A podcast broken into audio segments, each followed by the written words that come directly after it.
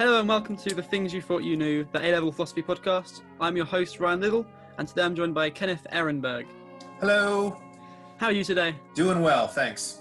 So, before we get into Kantian deontological ethics, would you like to quickly discuss your background with philosophy, how you got into it, what you're doing at the moment? Sure. I actually started philosophy not around the same time you did, actually. I started when I was about 16 years old.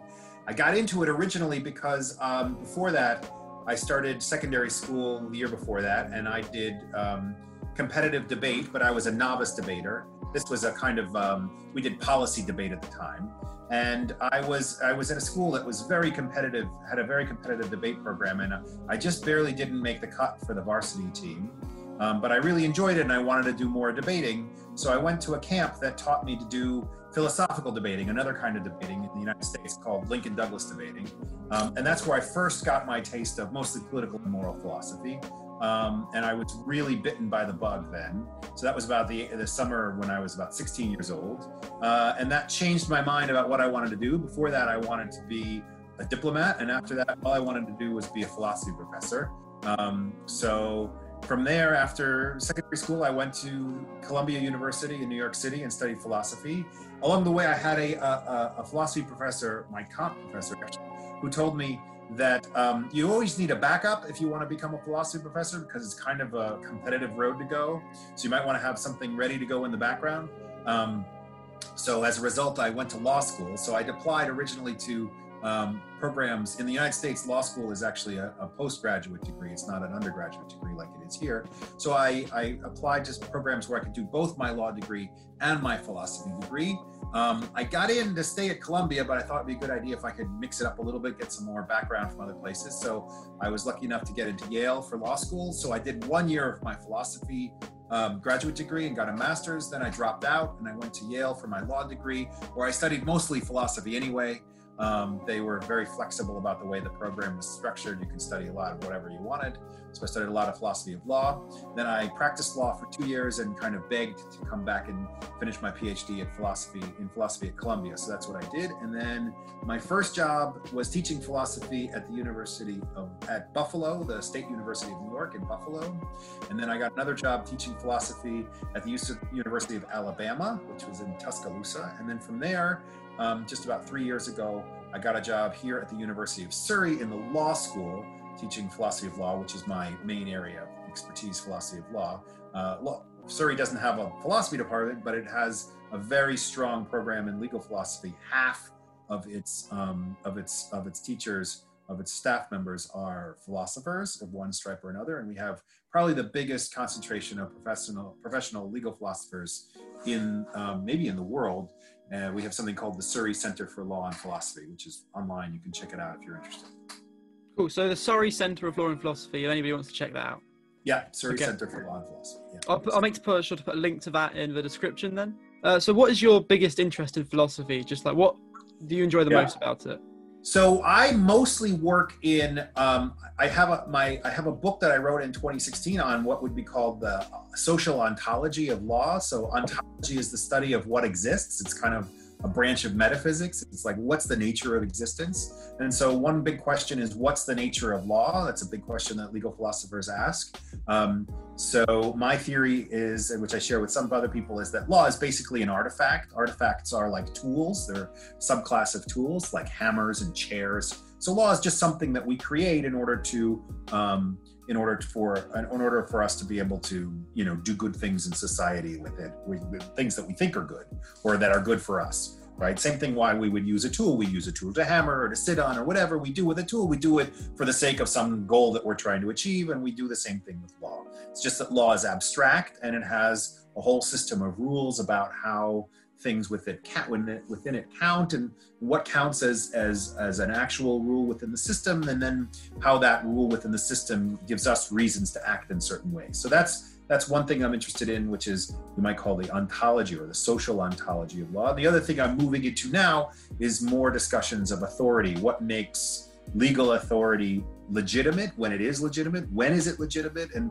what's the difference between um, legal authority or governmental authority and other forms of authority like your parents or you know, um, maybe police officers, which are sort of like legal authority, but in a different way, um, or teachers, or religious leaders, you know, um, maybe even in the workplace, your boss is a kind of authority, those kinds of authorities. What's the difference between that and the legal authority? What, what are the differences between what makes one legitimate? When I say legitimate, what gives them a right to tell you what to do is really what I'm saying. So, what makes one legitimate? How is that similar in different domains and things like that? What is the name of your book, just in case anyone's interested? So, my book is called The Functions of Law. And as I said, it was published in 2016 by Oxford University Press. So, The Functions of Law, you can get it on Amazon or you can get it from uh, Oxford University Press. There used to be a, uh, discount. I could try to find out. I'm not sure the discount code is still active though, but I can see they'll reactivate it or something if you get a command.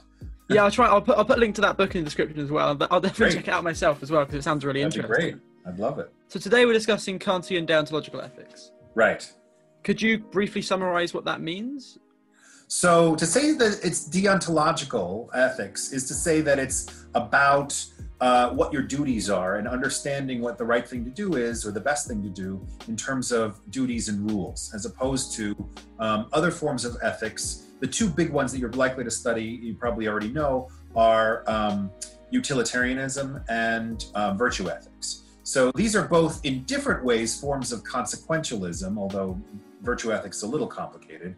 But to say that it's consequentialism is to say that it's basically a form of evaluating what you're supposed to do based on what you think the consequences of your action are going to be. So there's no there there there are there are wrinkles here, of course, but there what makes something right or wrong in these other areas are what the consequences of the action are going to be. So in utilitarianism, it's just about are you going to bring about the greatest good for the greatest number? That's the is the is the action going to bring about the greatest good for the greatest number? If so then it's the right thing to do. If not then it's not the right thing to do um, there are wrinkles again with rule utilitarianism and things like that but that's just probably goes beyond the scope of what you need now um, and then virtue ethics is a, in a sense another form of consequentialism is the consequence of your action ultimately going to be that you are inculcating a good core, a good form of of your of your character? Are you increasing your goodness of character by acting in that way? And if so, then it's a good a good thing to do, and if not, it's generally not a good thing to do. Deontological ethics is a form of ethics that focuses instead on what the right thing to do is independently of the consequences. Now, technically, it's not to say that consequences are irrelevant, it's just that they don't come in in a direct way in assessing whether it's the right thing to do or not. Rather, we try to understand some in some other way what our duties are, and then the rightness of an action is just about whether or not it accords with that duty. Are you in are you acting in accordance with duty, and that determines whether or not you're doing the right thing. Right. You, could you explain what a goodwill, what Kant means when he says a goodwill? Now, uh, yeah, that's a really interesting question. Some people debate about what that means. I think the best way to understand the goodwill is to understand it kind of as the intention to do the right thing. The goodwill is the intention simply to do whatever the right thing is. So when you act, Kant has this interesting idea that once you understand what your duty is, you you know, it's great if you can do your duty. That's the most important thing. Just do the right thing, that's the most important thing. But there's different ways of doing your duty if you think about it. You could do it because you it makes you happy or you could do it because it makes you feel good to feel that you're a good person. Or you could do it because you think it'll make you know other people happy or it'll maybe you'll people will like you more. Or maybe you could do it because you think people will you know give you money if you do the good thing or something like that.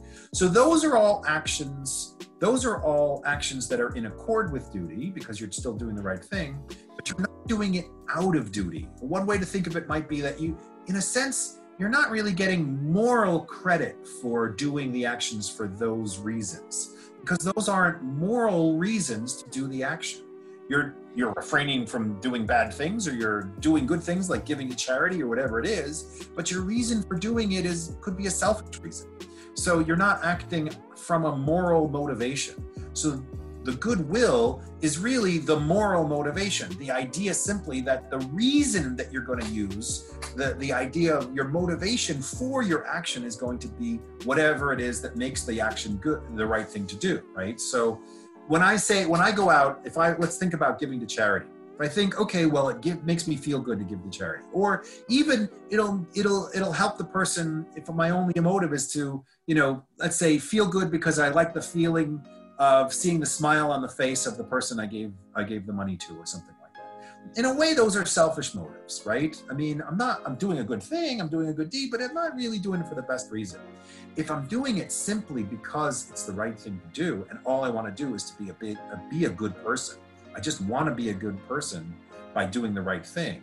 And it's not to make me happy or feel good or to make, you know, or to be popular or anything like that, then that's suggesting that I'm acting from the goodwill, which is the intention to do the right thing for the right reason. Right, and the really interesting example is, as you said, acting because you like the smile you get from the homeless person you give them money. It right. seems very much like the correct reason to be doing it, but Kant's going one further and saying that's too far. That's still a selfish reason. You should just be doing it because it's good, not right, even exactly. Right. Yeah. Yeah. Um, so again, that, the really important thing to get there is acting out of duty in, in accordance with duty.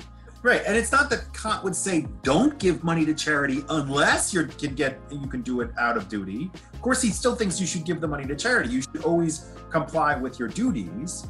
Question is, do you? And what, as I said before, one way to think about it: do you get moral credit for it? Are you really doing a? In a sense, it's not a moral action unless it has a moral motive. Right. Put it. So it's still we have lots of things that we do that aren't moral, that aren't moral or immoral, right? I mean, you know, sitting down, putting our feet up, watching TV, unless you're violating some duty by watching TV because you should be out doing volunteer work or something like that. But apart from that, you know, if you have a reasonable amount of time where you can kick back and relax or whatever, having a nice meal, all of these things, they may not have any moral characteristics with respect to them. And there's there's no way you could get moral credit for them. So in a sense, what Kant is saying is that when you do something that you usually would think of as moral, but you're not doing it for a moral reason, then it's the same thing as like watching TV or doing something you're allowed to do. Um, and you would still say you should do it because not to do it would be a bad thing, but you're not getting the kind of moral credit for it. It's not really a moral action anymore in a certain way. Yeah, no, I 100% agree with that. And it, sometimes it can be difficult to understand what it means to be out of duty or in accordance with duty. So Kant himself gave three different examples for that. Right. Uh, uh, do you want to explain the shopkeeper example? Let's see. Let's see. I'm trying to remember now. That's where the shopkeeper is. Is this about the price or something? It's like about the, the change, the change the shopkeeper gives. Right. So when he when the shopkeeper okay, so the shopkeeper has given you too, too much change. Is that right? I'm sorry if I can't remember. That's fine. I can cover it myself quickly if you want. Um, yeah. so two different shopkeepers at different shops. They yeah. both give the right amount of change to their customers. Right. One of them gave the right amount of change because it's right to give the right amount of change. Yes, right. The other one gave the right amount of change just because uh, he wanted the right. customer to come back. Come back, right. So that's a great example. Yeah, I remember now. So right, so the person who gives the right amount of change because it's the right thing to do, that person is acting out of moral duty and is acting from the moral duty to do the right thing, and therefore, as I said, they get kind of moral credit. They're doing a moral action. The person who gives the right change because they want the, the customer to come back, that's not a moral motivation for what they're doing. They're not complying out of duty. One way to think about it, another way I like to think about this because it touches a little bit more on my own work, is when you think about it as a law, are you obeying the law or are you merely conforming to the law? Right? That would be one way to make a distinction. When you stop at the red light in your car, if you're driving a car and you stop at the red light, most of the time when you stop at the red light, you're stopping at the red light because you're afraid of getting into an accident, right? Or you're right. or you're afraid of getting a or you're afraid of getting a ticket by by by the police or something that's not stopping at the red light because the law is to stop at the red light. You're not obeying the law, you're merely conforming with it. To obey the law is to stop at the red light, but just because that's the law, right? Right. The reason to stop at the light is that it's the law that's supposed to stop at the light. So when you apply this to a moral situation, the only way to say that you're acting morally is to uh, is to give the cha- correct change because it's the right thing to do, and not because you expect the person to come back into your shop. This also, by the way, touches, and I don't want to skip ahead, on the distinction between a categorical imperative and a hypothetical imperative, right? So the, we can talk more about that if you want, but the basic idea is that the person who is giving the change because they want the customer to come back is following a hypothetical imperative. You know, I will give the correct change because I want this person to come back. In a way, that's a very contingent. It's it's not a it's it's a contingent way of doing the right thing. Yeah. Contingent upon them coming back. If you knew for a fact that they weren't going to come back, then you're not going to you don't your reason for doing the right thing evaporates. Whereas the person who does it because it is the right thing, their motivation for doing the right thing doesn't evaporate because it doesn't depend on a consequence that may or may not happen. Right. The point about deontology and consequences. When you make morality depend on consequences, and you realize that consequences may or may not happen, you never know for sure what's going to happen. Then, once you knew a situation in which the consequence you thought was good was not going to happen, then that would no longer be the right thing to do. The right thing to do should be the right thing no matter what right? And so even if the guy doesn't come back, it's still the right thing to give the correct change. So how do you figure out, you know, what how do you figure out what the correct motivation is to make sure that you're always going to do the right thing and not depending on whether or not the guy's going to come back? Uh, exactly, because uh, you could say, like with the shopkeeper example, um, if a tourist from out of town came to the shop and the shopkeeper knew they were going home the next day, the shopkeeper right. who does it because it's right will give the right change. But the shopkeeper right. who does it because he wants the customers to come back, he might not give the right change anymore. So it's like looking at your values and seeing do you always stick to them.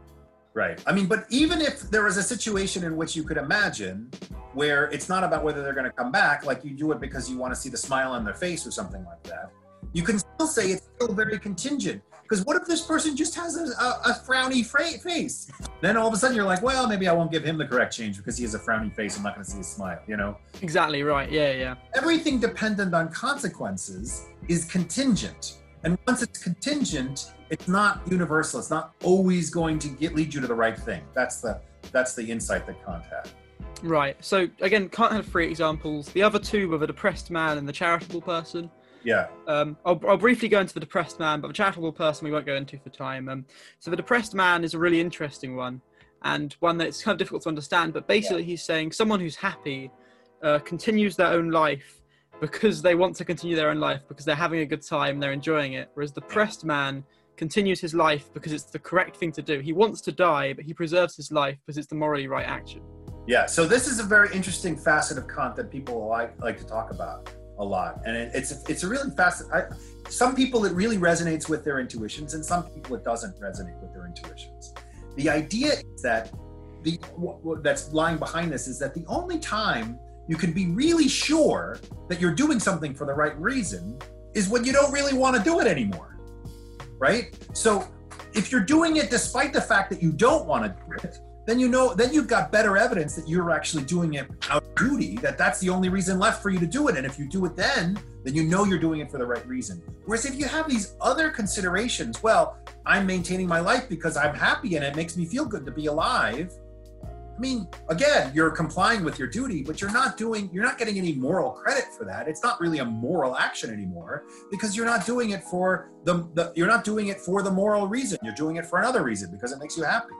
So it's a weird thing that, you know, the person who does their duty kind of quote unquote reluctantly gets more moral credit in a way than the person who does it, you know, out of their, you know, in line with their character and because it makes them happy. So in a way, this part of the, uh, this idea of Kant's is kind of going against Aristotle's notion um, in a, a, a, virtue ethics in some ways, because you know the whole idea of virtue ethics is to kind of inculcate in your character a desire to do the right thing, so that I mean, there's some debate about how to interpret Aristotle here, but I mean, Kant would try to say I don't think that he was going against Aristotle, but a lot of people think he was.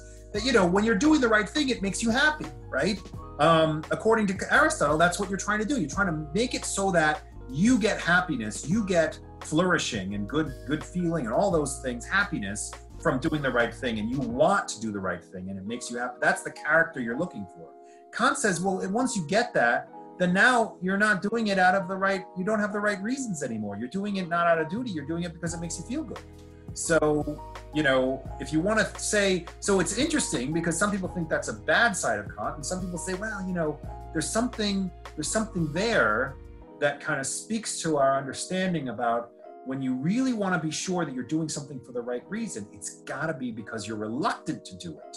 That you're you would rather not have to do it, but you feel you have to, and that's the only reason you're doing it. That's right. what you've really gotten to what Kant would call the goodwill.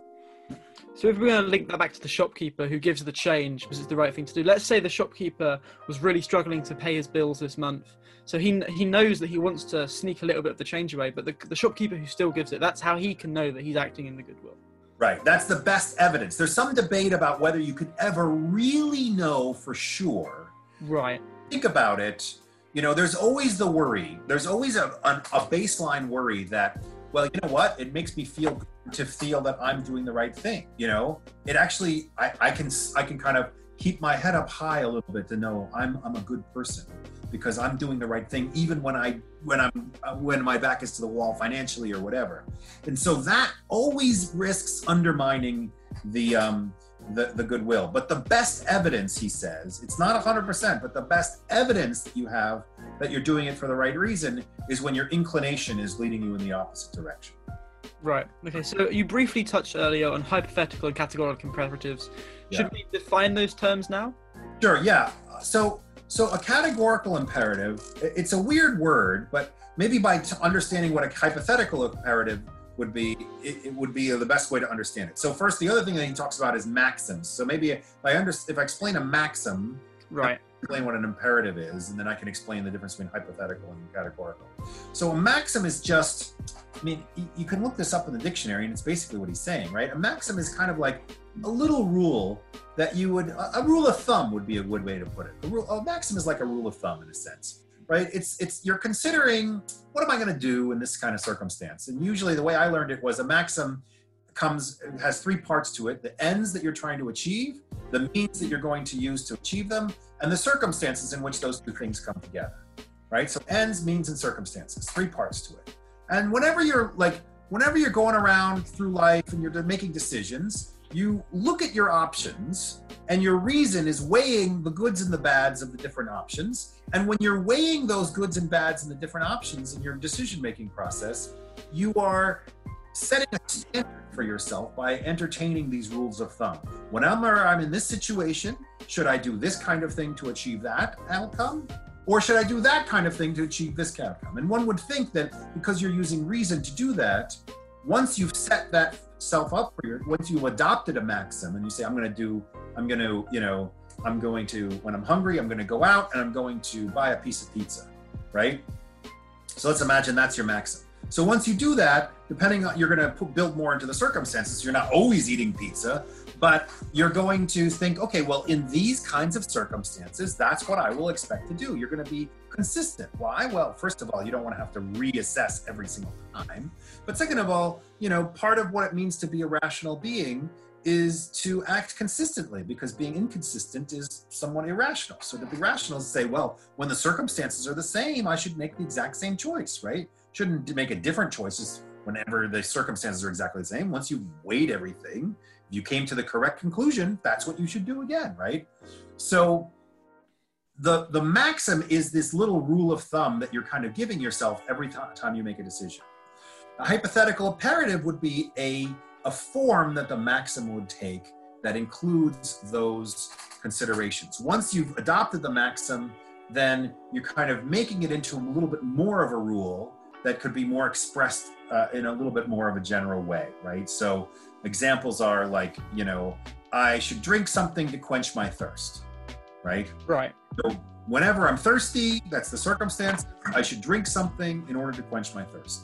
So it's hypothetical because it's dependent on what the goal is to quench my thirst, right? Yeah. Put it in the form of an if then statement. If I want to quench my thirst, then I should drink something right? So that's why it's a hypothetical imperative. The imperative part is I should do it or I must do it. It's the idea of the the kind of that you put into it. The maxim being a rule of thumb doesn't necessarily yet have that kind of level of imperative that you that you ought to do it, right?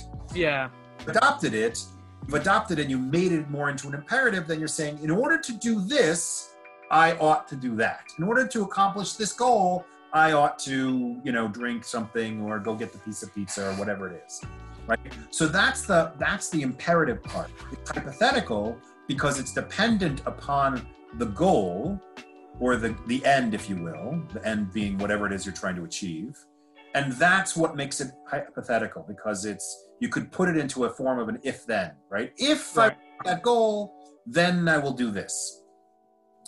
Categorical imperative is one that doesn't depend on a goal. And weird to use the word categorical here. Uh, it's kind of a weird translation, but if you looked it up, you'd see it in one of the lay, a lower, one of those lower down definitions. So it has like two or three definitions. You see lower down. It's an imperative that applies to a whole category of beings, if you will. So the hypothetical imperative, each one only applies to that goal, right? Each one is dependent on that goal. A categorical imperative is an imperative that would imply apply to all rational beings, the, the category of rational beings, right? So we are rational beings. We're partially rational. I mean, we're we're rational beings, but we also have what we call, you know, kind of animal urges, right?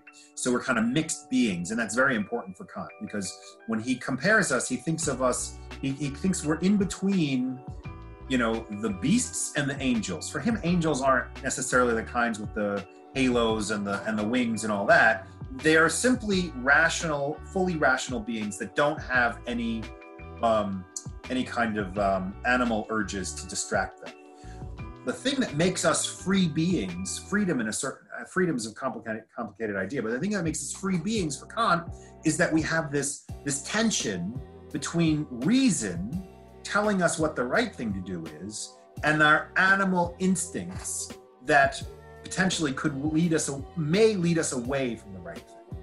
Right? Right. Yeah. So, so categorical imperative is simply an imperative that applies to all rational beings, the category being rational beings. Go ahead, sorry. Yeah, that's fine. So to briefly like, sum up effectively, a maxim, uh, when you're forming a maxim, you need to specify the action, specify the circumstances, and then specify the end. Yeah. Uh, and then to qu- quickly just kind of sum up what a categorical hypothetical imperative is, because they're quite hard to sum up. But the way to think of a hypothetical one is X is good if it leads to Y, yeah. uh, which, as you said earlier, consequentialism. And then a, ca- a categorical imperative would be X is good regardless of what it leads to. So you could just say X is good. Right. The form that the imperative, the, the what thing you have to get, you have to one. The one wrinkle I would say to try to improve what you improve upon what you said a little bit is to try to maintain the form of an imperative when you're explaining what it is. So instead of just saying it's good or the action is good, the the idea of the imperative is that it, it's it's a it's an it's got an oomph t- towards action behind it. It's something you ought to do. So I right. ought to or I must do this, right? So it's not just simply that it's good to do. It's that I I gotta do it. I ought to do it. I must do it because in the hypothetical example, in the hypothetical imperative, because of the goal. If I want this, then I must do this. If I want to quench my thirst, I must drink a drink. Whereas so, yeah, imperative I must do it merely because I'm a rational being, as a category of rational beings. Since I'm a member of that category of rational beings, I must do it. So instead of X is good if it leads to Y, I ought to do X because it leads to Y for the hypothetical. I ought to do X. I ought to do X because I want Y. You know, would be right. Yeah, yeah. Because I want Y. Yeah, and then categorical, it would just be I ought to do X because X is good. Right. So is there anything else you want to say about hypothetical and categorical imperatives? Yeah, the formulations, yeah. but how we get from what the idea. One of the things that's really interesting about Kant is the whole idea of a categorical imperative for Kant automatically leads to what its content is. Right. The difference between that and a hypothetical imperative. Hypothetical imperatives, they depend a lot upon, you know, all of these contingent considerations. What is your goal? What are your capacities? What are your talents? What are your abilities? Right? What can you achieve? What can't you achieve? You know, um, you know, it, it, it, you can't do things. Kant says ought implies can, which means if you can't do something, you're not going to say I ought to do it. Right? Right.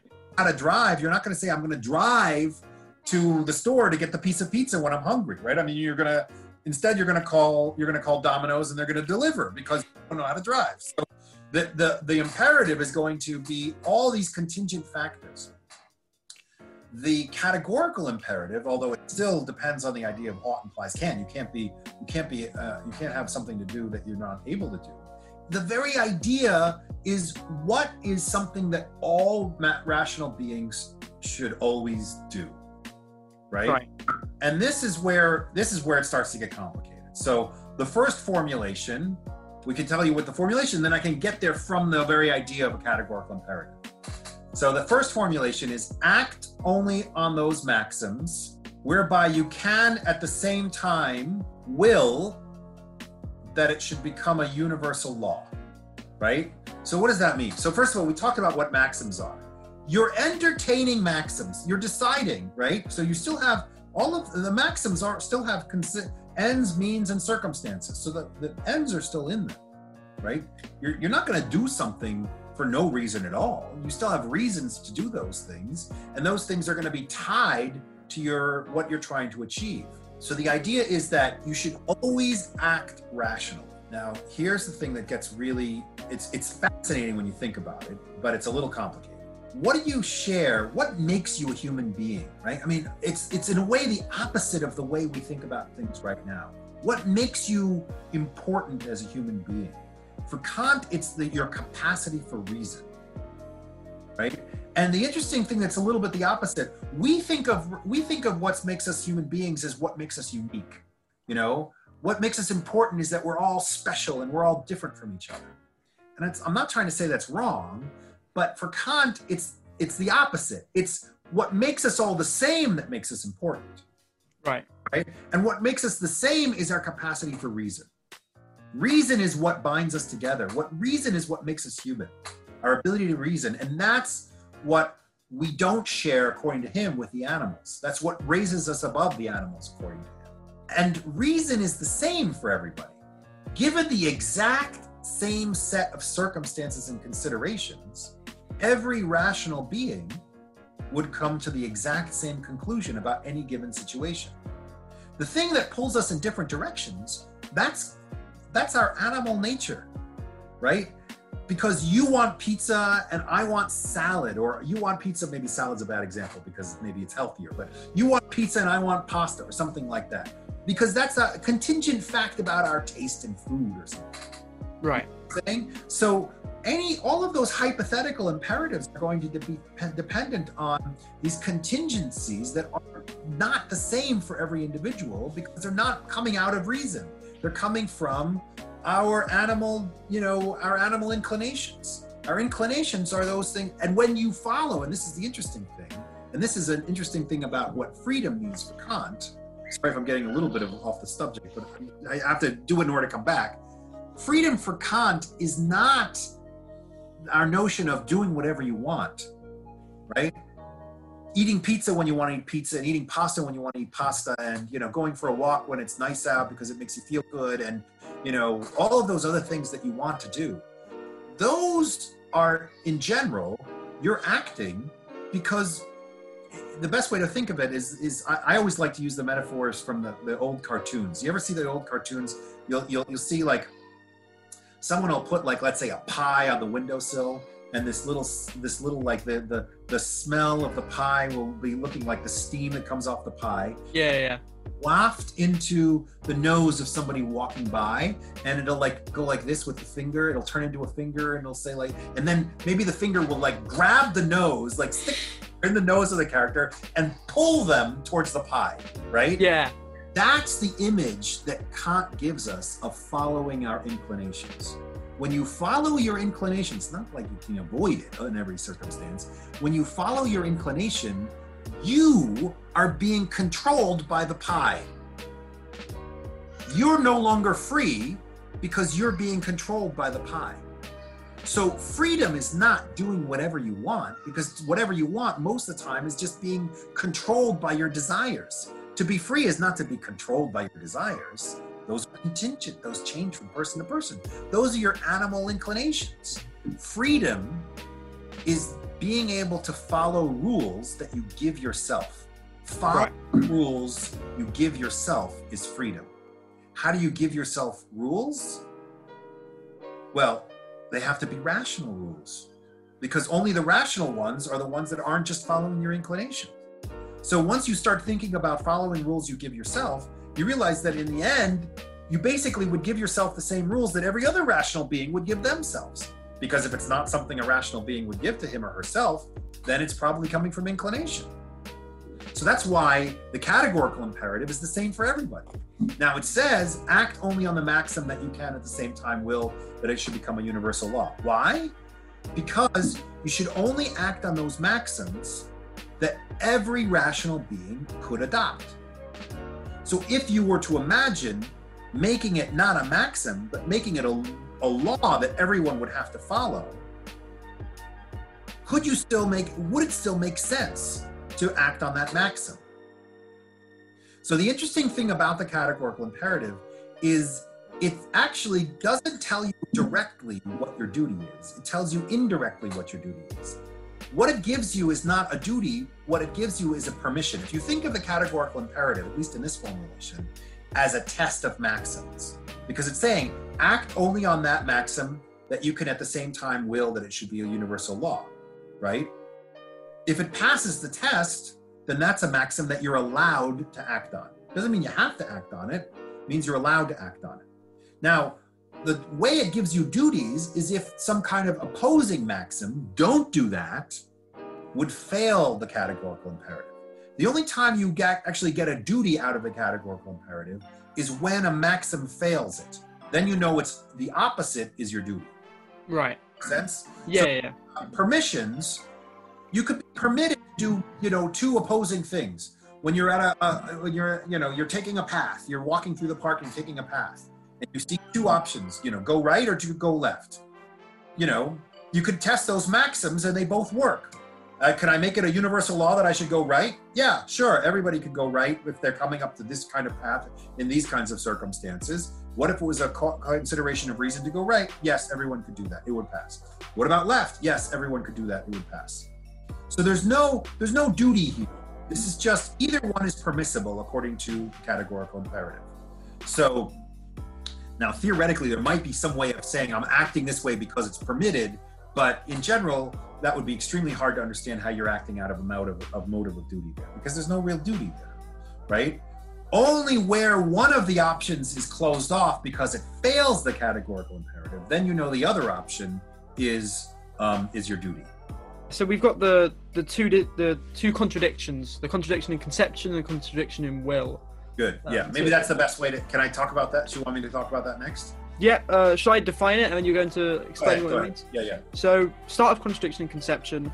A maxim is wrong if the situation in which everyone acted on that maxim is somehow self-contradictory. So, how do things fail the categorical imperative? Remember, the categorical imperative, at least in this formulation, is a test of the permissibility of an action of a maxim. When I choose to act in a certain way, it's remember the maxim is like a rule of thumb. I'm testing my rule of thumb when I want to do when I want to achieve this, I will do that in the in such and such circumstances. Ends, means, and circumstances. X, Y, and C, Right?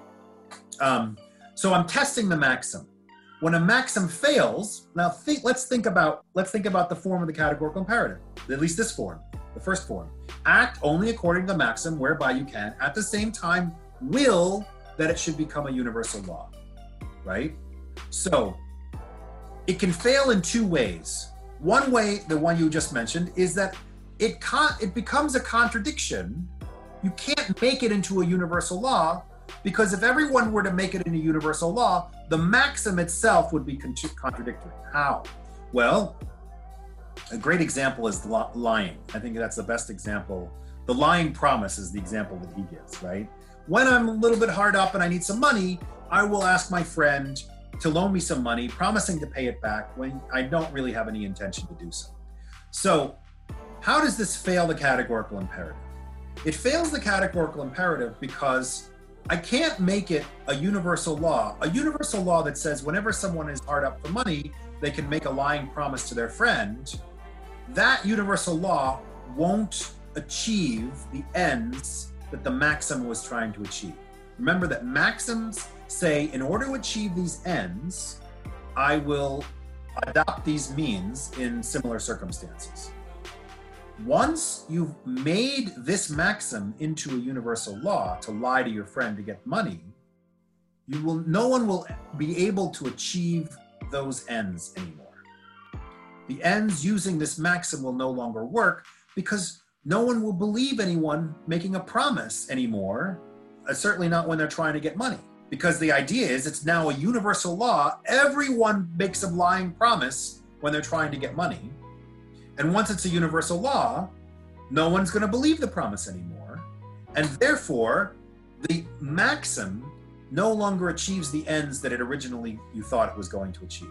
Now, let's be very careful here because this is a very common misunderstanding of Kant, and this is a very easy way to lose points if you don't understand this. It's not true that the reason that the max that that the that the lying promise this you should never say that the lying promise is immoral because if everybody did it no one would believe the promise. That wouldn't be enough right? No one is expecting everyone to do it. The key is that it's no longer rational to adopt that maxim because if everyone did it right then the maxim wouldn't make sense that's the reason it's no longer rational. So it's not because otherwise you're making it sound like the outcome that everyone everyone doesn't believe promises is what makes it irrational. What makes it irrational is simply that the maxim becomes a contradiction. Right? Once everyone's doing it, the idea I will lie in order to get the money no longer makes sense because lying will no longer get you the money. Yeah and it's not it's not that you're expecting that everyone's going to do this and therefore you won't get the money. That's not the case here.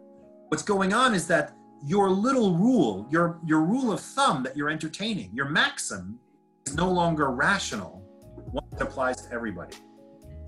Now there's some very interesting background reasoning for this right? Which is that again if you remember that what makes us what makes what what makes us rational is what we have in common so this idea about the universal law is that, you know, it applies to everyone because it's what we all have in common, our our reason.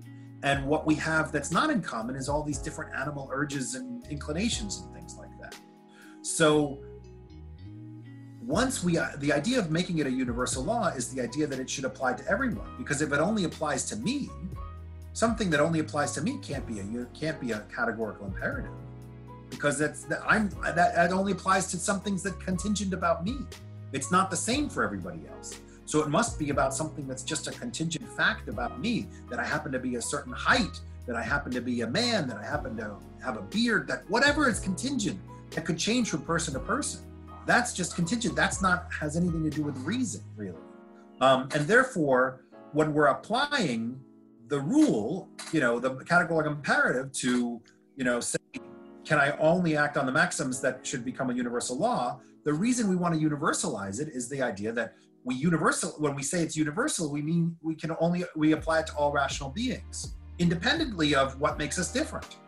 So we can't make exceptions for ourselves because by making an exception for yourself, you are literally taking yourself out of the group of rational beings you're relying on something that's not about you that's that that's rational and therefore universal you're relying on something about you that's just contingent that may or may not have happened right? And so it becomes contradictory when in this case when you can't when you can't make sense of a rule that would say do x in order to achieve y when doing x if it's done by everyone would no longer achieve y. It's no longer rational. Does that make sense I 100% think so. I also think that contradiction and conception just makes the most sense to me out of the two. Sure. Um, yeah, I understand. It's it's easier to wrap your mind around. I think that than the one that's willing. But I think I can explain the willing one too. So I'll quickly define the willing one, and then you'll sure. break it down. So yeah, yeah. a contradiction in will is a it, it basically means it's logically possible to universalize the maxim, but we can't will it. Right.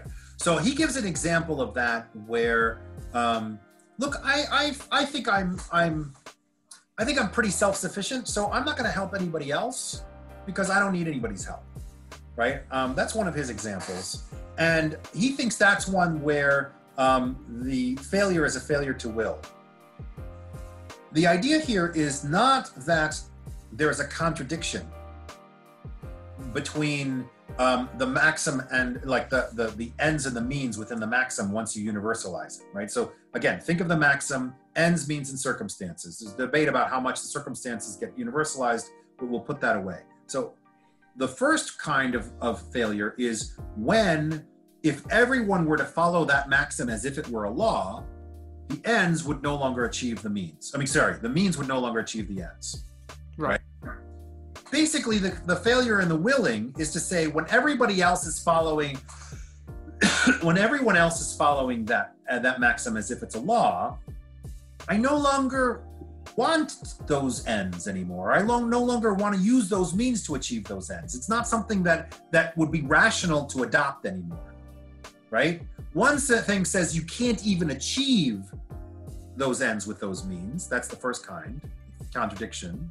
And the other one is it's no longer rationally part something to be to be moving towards, right? So when I talk think about well, you know, once I universalized the idea of well, I don't need anybody else's help, so I'm not going to help anybody else, right? I realized that what makes me that, that's contingent on me happening not to need anybody else's help. But if I universalize that, that means in a sense I could be somebody who does need somebody else's help. And so I can no longer will, can no longer I no longer am motivated. I would no longer want to adopt a maxim that nobody gets any help because the part of me that could be that's on when I'm universalizing, maybe I sometimes need help. And so it's not something I can adopt anymore. It's not something that I can I can choose so one kind of contradict one kind is the contradiction between the ends and the means. The ends, the, the means no longer achieve the ends. And the other is that sure, the means may achieve the ends, but no one would want those ends anymore once everyone's doing it. Just no one would want want is the wrong word here because want implies something that is just a desire. But here it's like no one could rationally adopt that way of acting because it wouldn't be rational to adopt it. It wouldn't have rational, it wouldn't be something a rational being would do. Not because of a contradiction, just because it wouldn't be something to adopt as a goal anymore for a rational being uh, once it's universalized. So a contradiction of conception means it, you can't you can't the, the ends no longer achieve the means i'm sorry the means no longer achieve the ends once it's universalized therefore it's perfectly impermissible to do that you may never tell a lie period that's what this says, right? Or at least you may never tell a lie in order to get money. yeah, yeah. yeah. But whatever. I mean, that that's a perfect duty because it, you know exactly what you're supposed to do. But the helping one is a little bit more complicated because I can't say I can't adopt. I no longer can adopt. I can't. I can't adopt or make it my will that people shouldn't help each other. That isn't a contradiction, but it's not something I can will. So what's the duty that you get out of it? The duty is to help people. But how much help? right? I, I, can't I can't use the categorical imperative in this formulation, at least, to figure out exactly how much charity to give. So giving charity is an imperfect duty because it arises out of a, a, an inability to will the opposing maxim. The opposing maxim being not to give charity, right, or not to help people. And because it's not a contradiction, but it's an inability to will that maxim, it doesn't tell me exactly what I'm supposed to do. It says help right. but it doesn't say exactly how or how, how, how or how much. So in order to do how or how much, you, you would have to iterate this a little bit. You'd have to come, you, you know, in every instance of a decision making procedure, you'd have to make a choice between different options. And maybe sometimes those would those would give you results. So I know now that I'm supposed to help people, but I don't know how much. Now I'm walking down the street and I have, you know, a pound in my hand and I'm thinking, you know, I'd like to buy a stick of gum and there's a homeless person there asking for money, right? Now I can test this specific maxim. Do I give the pound to the homeless person versus go buy the stick of gum? And maybe I can get a perfect duty out of this situation. But the general duty to give charity, I can't. That's not. A, that's not a. That's not a. Um, that's not a perfect duty because I don't. It doesn't tell me in general how much to give or to whom. So the final thing we need to talk about for the syllabus is the second sure. formulation of the categorical imperative. Okay. So do you want to explain what that is? Sure. So that says act such in such a way that you treat humanity whether in your own person or in the person of any other, never merely as a means to an end, but always at the same time as an end. Okay, so the underscore here is merely. Everybody, I think a lot of people who make mistakes with the second formulation forget about the word merely. It's perfectly okay to treat other people as means to an end, right? You don't have to say it's never good to treat people as means to an end. Well, first of all, let's see what does it mean to treat someone as a means? basically it's to use them in such a way you're using them in order to accomplish something for yourself that's not in some way something that they participate or could participate in rationally. So the lying to get money example could be thought of in this way too. When I lie to somebody in order to get me money to manipulate them, I am um, I am using them. I'm using their rationality. They're deciding how to act too, and I'm manipulating their rationality. Oh, he's promising me something, so I'll get it back. So it's okay to give it to him. I'm manipulating their way of thinking. They're thinking about ends and means and and, and moving those things together. I'm I'm manipulating that to my own end.